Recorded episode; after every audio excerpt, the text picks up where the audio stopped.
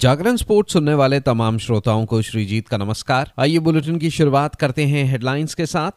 Mumbai Indians के नए कप्तान बने हार्दिक पांड्या रोहित शर्मा का लेंगे स्थान। नोवाक जोकोविच और आर्याना सबलंका को आईटीएफ विश्व चैंपियन पुरस्कार। भारतीय पुरुष हॉकी टीम स्पेन से शून्य एक से हारी। पर्थ टेस्ट मुकाबले में पाकिस्तान, ऑस्ट्रेलिया से 355 रनों से पीछे। नवी मुंबई में जारी टेस्ट मुकाबले में भारतीय महिला टीम मज़बूत स्थिति में इंग्लैंड पर 478 रनों की बढ़त हासिल की।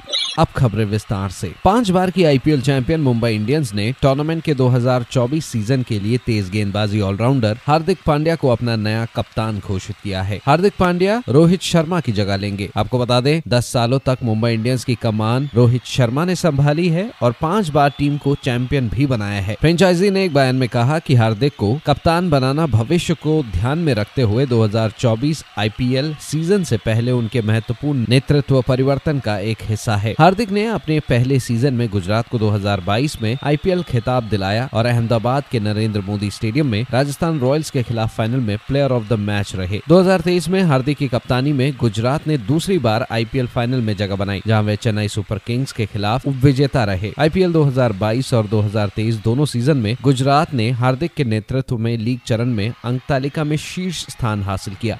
उधर नवी मुंबई में भारतीय महिला टीम और इंग्लैंड महिला टीम के बीच एकमात्र टेस्ट मुकाबला खेला जा रहा है, जहाँ दूसरे दिन का खेल समाप्त होने तक भारत ने अपनी दूसरी पारी में छह विकेट के नुकसान पर एक सौ छियासी रन बना लिए थे। भारत के लिए हरमनप्रीत कौर चौवालीस रन बनाकर और पूजा वस्त्राकर सत्रह रन बनाकर क्रीज पर मौजूद थी। उधर इंग्लैंड के लिए शार्लट डीन ने चार सफलताएँ हासिल की। इससे पहले भारतीय महिला टीम के पहली पारी के 428 के जवाब में इंग्लैंड की टीम अपनी पहली पारी में 136 रन पर ऑल आउट हो गई थी। अब भारतीय टीम के पास कुल मिलाकर 478 रनों की बढ़त हासिल है तो वहीं उनके चार विकेट अब भी सुरक्षित हैं।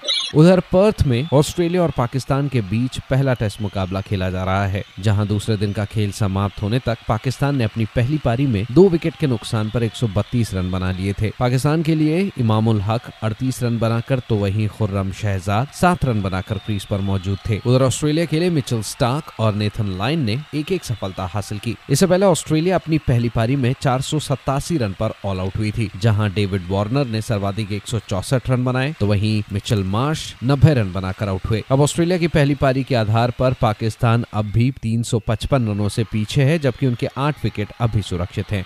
अब खबर टेनिस की दुनिया से, जहाँ नोवाक जोकोविच और आर्याना सबलंका को इस सत्र में चारों ग्रैंड स्लैम टूर्नामेंट के एकल वर्ग में कम से कम सेमीफाइनल में पहुँचने के लिए अंतर्राष्ट्रीय टेनिस महासंघ के 2023 के विश्व चैंपियन पुरस्कार से सम्मानित किया गया। जोकोविच ने रिकॉर्ड आठवीं बार एटीपी रैंकिंग में नंबर एक पर काबिज रहते हुए सत्र का अंत किया। उन्होंने इस सत्र में ऑस्ट्रेलियाई ओपन, फ्रेंच ओपन और अमेरिकी ओपन के खिताब जीतकर अपने कुल ग्रैंड स्लैम खिताब की संख्या 24 पर पहुंचाई। तो वहीं सबलंका ने पहली बार ये पुरस्कार हासिल किया। उन्होंने साल ऑस्ट्रेलियाई ओपन के रूप में अपना पहला ग्रैंड स्लैम खिताब जीता था। वह अमेरिकी ओपन में उप विजेता रही, जबकि फ्रेंच ओपन और विम्बलडन के सेमीफाइनल में पहुँची थी।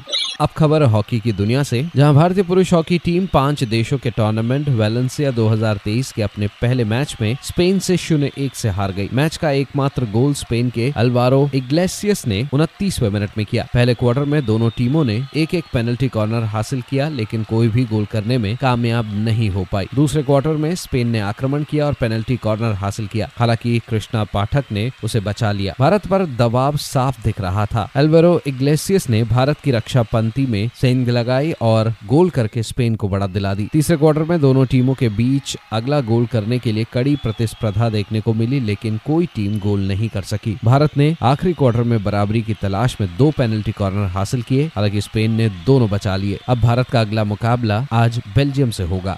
तो फ़िलहाल इस अपडेट में इतना ही। खबरों का सिलसिला जारी रहेगा जागरण डॉट कॉम पर। और हाँ खेल जगत से जुड़ी तमाम बड़ी जानकारियों के लिए बने रहिए सिर्फ़ और सिर्फ़ जागरण डॉट कॉम पर। नमस्कार।